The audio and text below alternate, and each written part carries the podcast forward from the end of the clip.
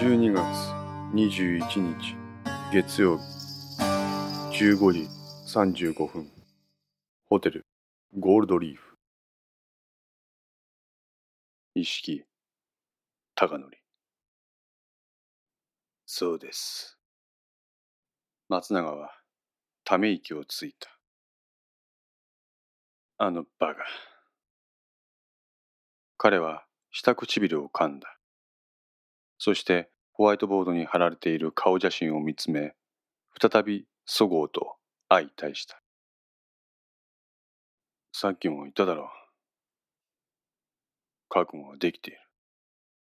松永は彼の視線からは目を離さず、こう言い切った。しばらくの沈黙を経て、そごうの目が充血し、瞳から一筋の涙が流れ落ちた。そう。管理官、申し訳ございません。私は、嬉しいんです。若手警察か。しかも、キャリアのあなたが、一心不乱に真実を追い求めて、ひた走る姿を見ることができて。なんだなんだ、お前やめろよ。本題はこれからだろう。調子が狂うじゃねえかよ。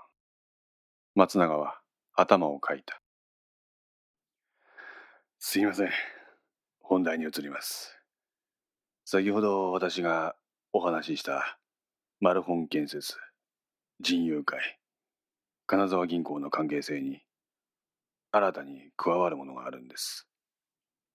それが国会議員本田義行と我が県警です。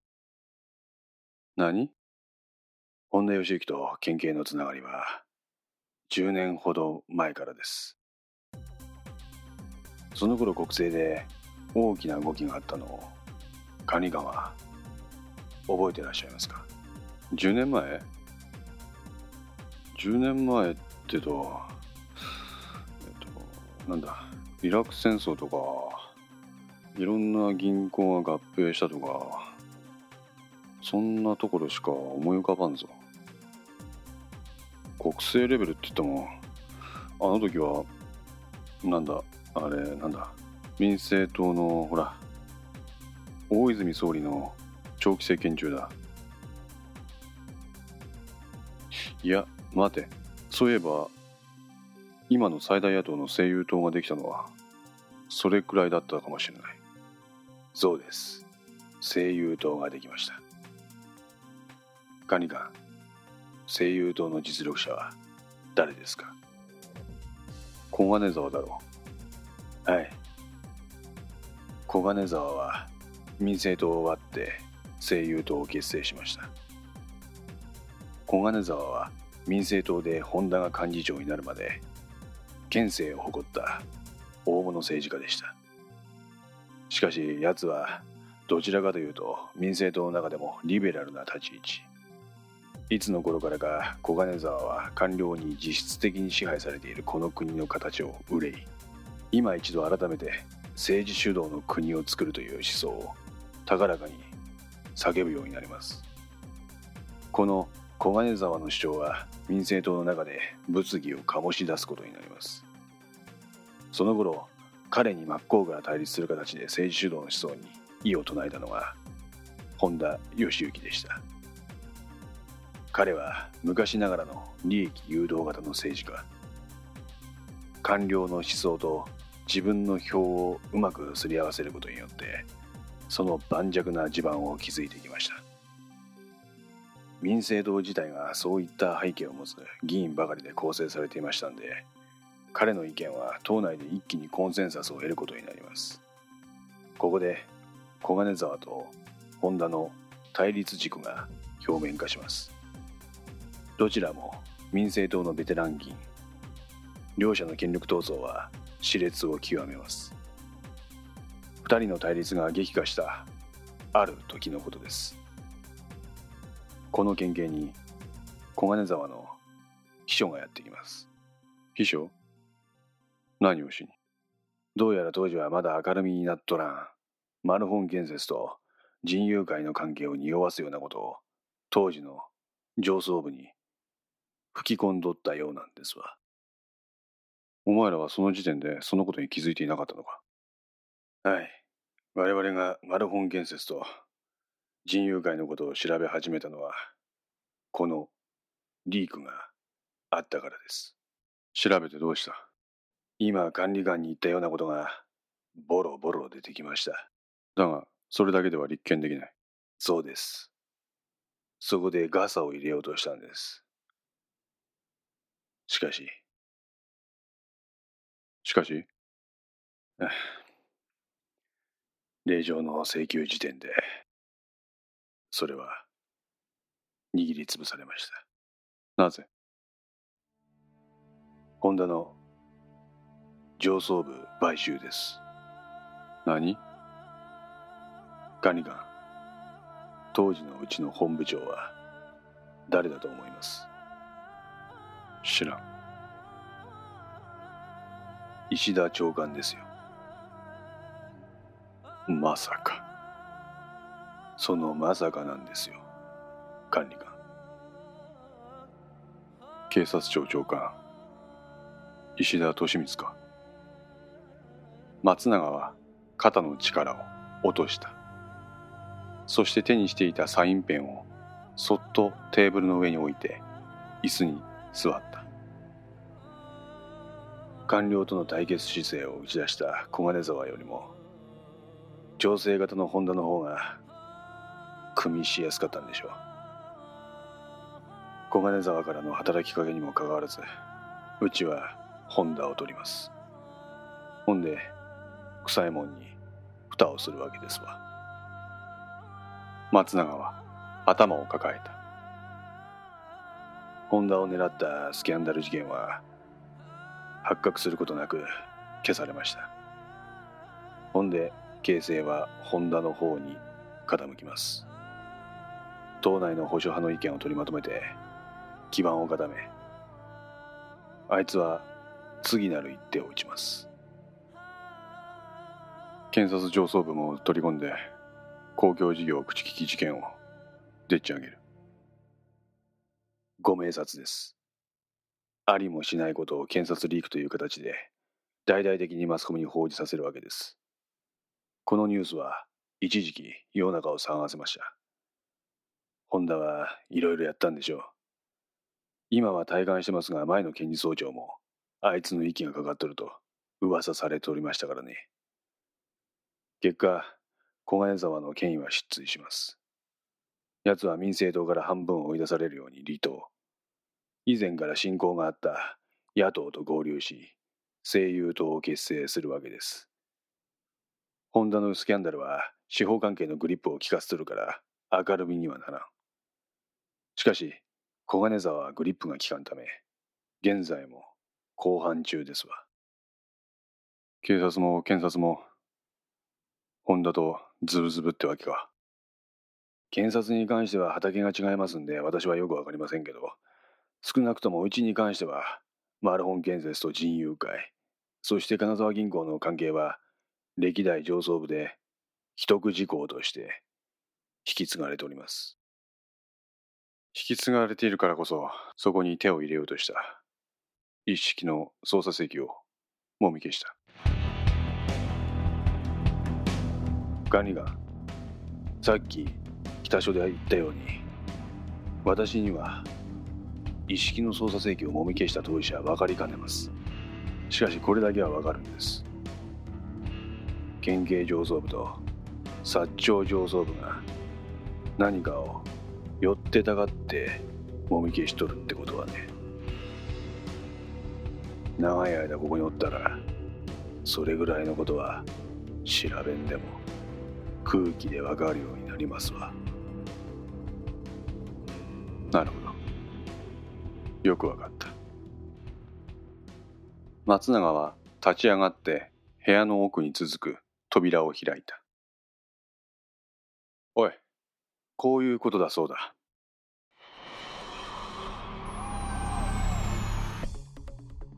部屋の奥からヘッドフォンをつけたままの男が2名現れた。突然の彼らの登場にそごうは驚きを隠せない表情である。あということは俺らが聞かされていた情報はどうやら本当のようだな。容姿端麗な男はつけていたそれを外し松永の方を見て口を開いた。そのようだ。しかしお前も役者だな。何？お前上層部からの指示で捜査本部の指揮を取ってんだろ 宇都宮だけならいざ知らず石田長官まで絡んでるとは思わなかったよ。松永さんはまさに前服の毒ってところですか？小太りの男が会話に入り込んできた。突然繰り広げられる男三人の様子に唖然としていたそごうは何とか口を開いて言葉を発した。かか管理官。これは一体？ああそごう。言っとくが俺は管理官でも何でもない。はい？監察だ。え？国家公安委員会特務監察専任担当官松永秀夫だ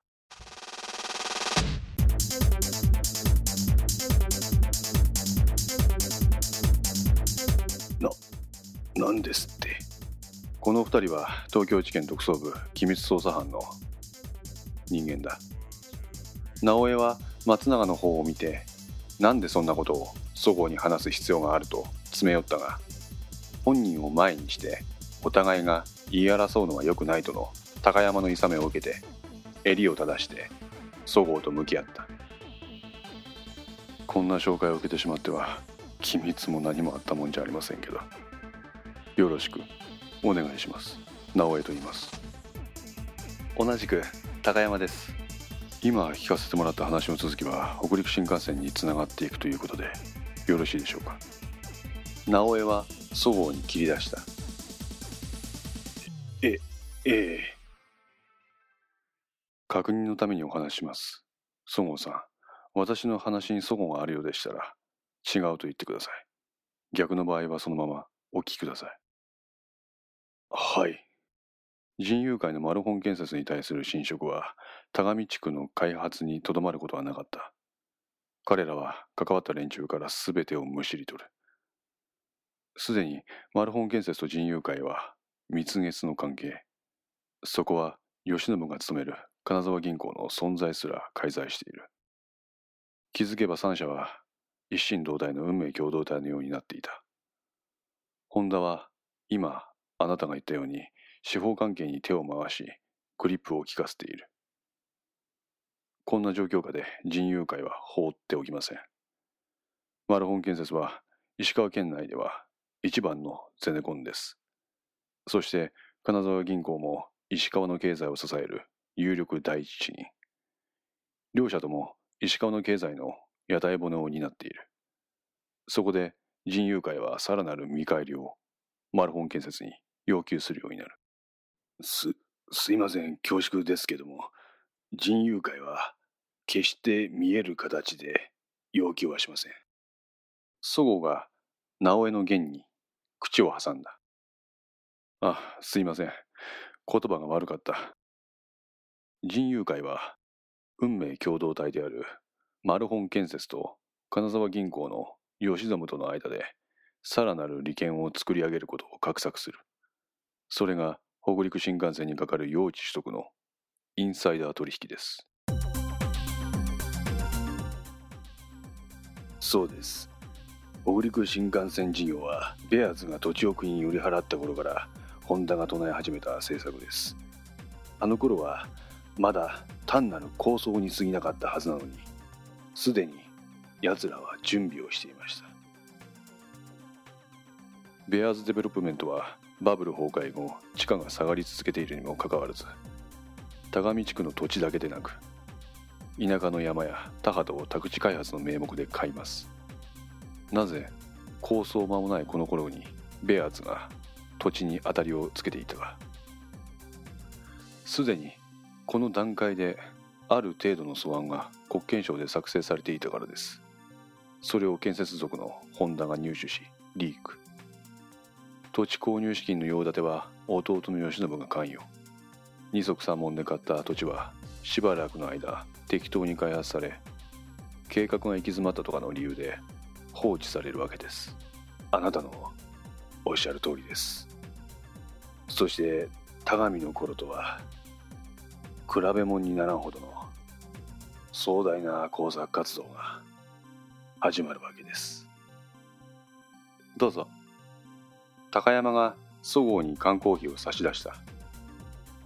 そごうはそれを開いて口をつけ口元を拭って再び言葉を発した。そこまで調べ上げていらっしゃるんでしたら皆さんお分かりでしょう。まあ大体のことはな。松永も高山から提供された缶コーヒーに口をつけた。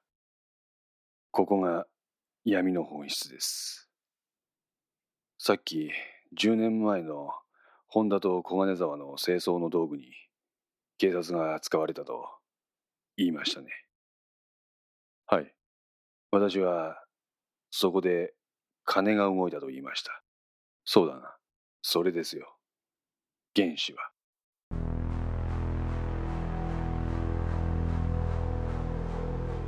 皆と同じく缶コーヒーに口をつけた高山は 咳き込んだ。ですよね。文脈からいくとそうなりますよね。松永さん。直江さん。これは大疑獄事件なんですよ。全員が沈黙した。しかし彼らの表情は何一つ変わることはない単なる疑獄事件じゃない。我々検察もそして警察も銀行も政治家もヤクザもみんなグルになった重大事件です。二足三門で買い付けた土地を税金を当てに売却。その多額の利罪は関係者で山分け。ここにあいつは切り込もうとした。そうです。当時意識はこっちに赴任してきて間もない頃だったんでそこまでの関係性を把握しとらんかったんでしょう。上層部は横領事件に絡む人友会のガサをきっかけに事が明るみになるのを拒んだわけですよ。だから意識の捜査請求も取り上げられんかったんです。松永は再び大きな紙が置かれたテーブルに移動した。しかしそんな大掛かりな枠組みを作るためには誰かを統括する立場に据えなければならない。本田自身が全てを仕切れるわけもない。彼は大きな紙に書かれた人物の名前を目で追った。そしてそこに書かれている一人の男の名前を指さした。ということはこいつか。室内の全員がその名前を見た。よし松永俺は今から部長に報告する。お前もすぐに段取りを整えてくれ。分かった。私は関係各所に連絡します。直江と高山は奥の部屋に戻っていった。すいません。一体何が起こってるんですか？松永はそごうを見た。彼の口元は少し緩んでいるようにも見えた。時は今雨が滴る。師走かな雨ですか？そごうはかろうじて外の様子が見える。窓を眺めた雨なんか降っていませんが。今にわかる。そう。ありがとう。ここでのやり取りは一生記憶から消してくれ。ははい。お前のような警官ばかりだとこの世も少しはまともなんだろうがな。